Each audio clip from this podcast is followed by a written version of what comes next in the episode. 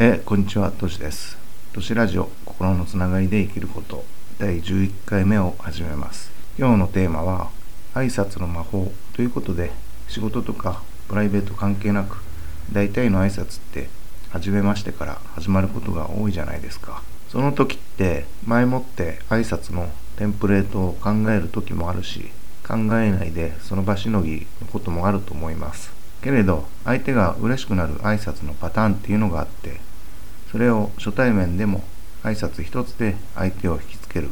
そんな魔法の挨拶を紹介しようと思います。この挨拶は相手の出方を見てからいちいち会話に合わせて起き上がり拳のようにペコペコする必要もありません。24時間以内に起こったあることを相手に伝えるだけで相手の心をぐいぐいと引きつけるようになります。どうかこの挨拶の魔法を使って挨拶マスターになってください。なので、挨拶が苦手で初対面で話が苦手という人でも今すぐできる役に立つ挨拶の仕方なので最後まで音声を聞いてぜひ素敵な人間関係を築いてください。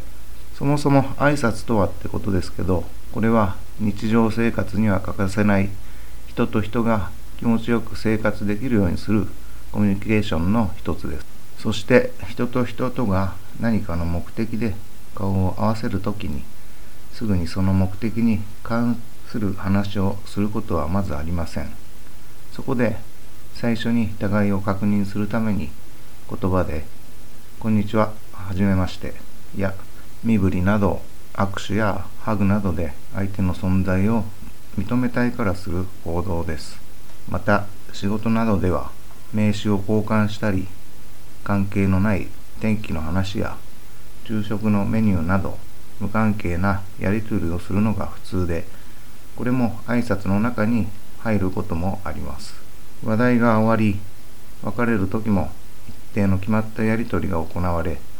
プライベートな関係ならさらに踏み込んだフィードバックを与え次の約束をしたりします。さらに何かしらの式典などで一つの区切りで偉い人の歓迎の言葉について話すこともあります。そして文化によっても挨拶の仕方というかパターンも違ってくるので日本だけでなく海外の挨拶も調べてみると面白いと思います。日本でも北海道と沖縄じゃ文化も方言も違うし新潟と名古屋じゃ同じ言葉でも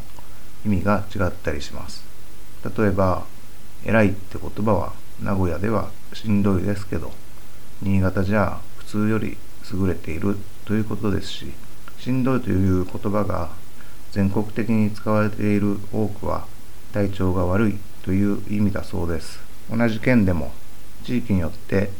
同じ言葉でも意味が変わってくるのでそれを調べるのも面白いと思います。また動物にも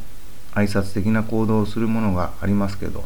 これはまた別の機会にお話できたらと思います。ここでわかることは、挨拶って相手を受け入れて認めること、それに相手にも自分を受け入れてもらって認めてもらうという互いの距離を縮めることが優先なんです。海外はボディーランゲージですから、ハグやキスなどが多くて直接的で好意的なので短時間でお互いの距離感が縮まり本当に効果的なんですけど日本でそれをやったらタブーで悪なんです。そこで私たちには日本語という世界一めんどくさい言葉を使えるという文化があります。そしてこの言葉をある法則に当てはめるとものすごく印象的で相手の心を引きつける挨拶に変わるんです。その法則とは Good New というワークがあるんですけれどそのテンプレートをそのまま使うんです。 Good New はチームのコミュニケーションを円滑にし、チームワークを良くするワークですが、いろいろとルールがあります。何人以上のチームで行うとか、ボールを持っている人が発言するとか、最後に拍手するとかあるんですけど、そんなことはトシさんめんどくさいんですよ。チームワークを良くすることはいいことだと思うんですけれど、チームワークを理由にいちいち呼ばれていたら、当人同士で解決せよ関係ないのに巻き込むんじゃねえってなるじゃないですか。ならば挨拶する時にも良好で円滑なコミュニケーションができるようにしちゃえばいいんですだから挨拶の時にグッドニューを使ってお互いの心をホットにすれば目的って自然に何も言わなくても達成されやすいんですそうすればいちいちチームワークを確認する意味のグッドニューを行う必要もなくそれぞれがリラックスできるので必然的にさらに良い結果になるんです。そこでその方法なんですけどまずステップ1で24時間以内にあった良い出来事や発見をピックアップします。ステップ2でその時に感じたポジティブな感情をその出来事や発見に付け加えます。ステップ3でもう顔がにやけていると思いますのでその笑顔をキープします。ステップ4でそのポジティブな感情で見える出来事や発見を相手に素直に伝えるんです。なのでテンプレートとしては昨日こういった発見があってとっても嬉しいのであなたにはシェアしたいと思いました。その内容は〇〇です。そしてあなたにこの嬉しさを伝えられて私はとっても、えー、ハッピーですと。これ言われて嬉しくない人はいないと思います。そして挨拶で良い一面にフォーカスし意識するから相手の良い部分を発見するという視点に変えることができるんです。どんな場面の挨拶でも最初から相手に否定されたらどうしてもうってなってガードしちゃいますよね。だから最初に相手を受け入れる。まずは肯定してそして自分を受け入れてもらうことが大事になるんです。そしてこれを挨拶に取り入れるだけでまず相手の喜ぶポイントが分かります。喜ぶポイントの反対を怒りポイントとすると相手の喜ぶポイントが分かるのでその怒りポイントに触れることが少なくなるんです。そうなると相手を怒らせることがないですし相手も自分の良い部分を見てくれようとするのでお互いが気分いい状態で同じ目的に向かうから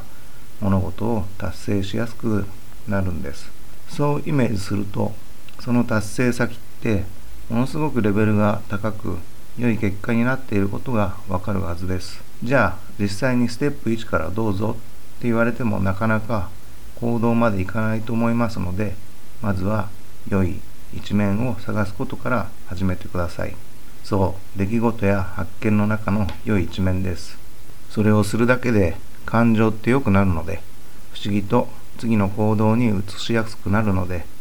まずは頭の中で心の中で良い一面を探すことから行ってみてください。またあなたのお役に立てたならば